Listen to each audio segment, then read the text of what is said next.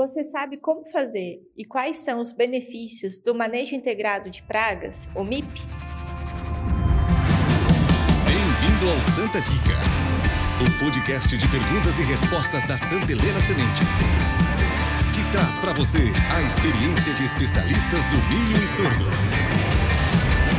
Eu sou a Mayara e vamos falar sobre o tema com o Pedro Yamamoto especialista da área de MIP e professor doutor do Departamento de Entomologia e Acarologia da Exalc.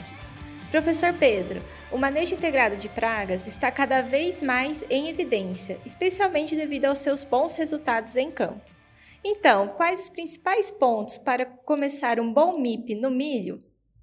O manejo integrado de pragas, MIP, nos últimos anos está em, realmente em evidência, cada vez mais comentado e cada, cada vez mais praticado pelos produtores, técnicos, extensionistas, etc. Os principais pontos para começar um bom manejo das pragas do MIP é começar pela amostragem das pragas. Então é fundamental que a gente faça uma boa amostragem das pragas para a gente tomar as devidas medidas e as medidas mais eficazes para combater essas pragas. Além da amostragem, a gente tem que pensar também em ter, adotar níveis de controle, níveis a partir de qual a gente vai controlar a praga para que ela não atinja o nível de dano econômico. E também temos que pensar nos fatores de mortalidade naturais no agroecossistema. Após a amostragem, que vai nos definir o momento da tomada de decisão, nós vamos empregar as ferramentas, as técnicas ou táticas do manejo integrado de pragas.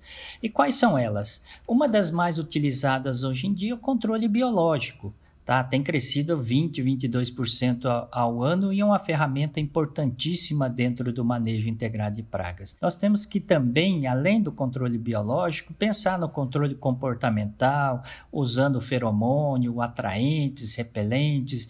Nós temos que pensar também nas variedades resistentes, seja ela geneticamente modificada ou não. Temos que pensar também na manipulação do, do ambiente, utilizando os métodos culturais naturais para controlar as, as, pragas, a gente pode utilizar os métodos mecânicos para reduzir a população dessas pragas. E, finalmente, nós podemos também pensar no controle químico. Né? É, apesar de a última ferramenta ser empregada, quando nós exaurimos todas as outras opções em termos de manejo não químico de pragas, a gente pode usar os produtos fitossanitários para controlar as pragas. Mas nesse sentido, quando a gente está falando em controle químico, uma questão fundamental é a gente usar aqueles produtos seletivos, aqueles que preservam os inimigos naturais, que são responsáveis pela mortalidade natural no agroecossistema, mantém as pragas em níveis abaixo do nível dano econômico. E importante dentro do manejo, integrar todas essas ferramentas, todas essas táticas para debelar a população. Com isso, teremos um controle satisfatório e evitaremos os prejuízos, os danos e prejuízos causados pelas pragas.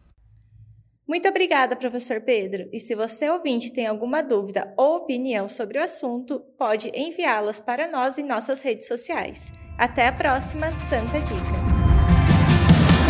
Saiba mais e entre em contato conosco pelo site santelenasementes.com.br ou no Facebook barra SH Sementes e Instagram arroba Santa Helena Sementes.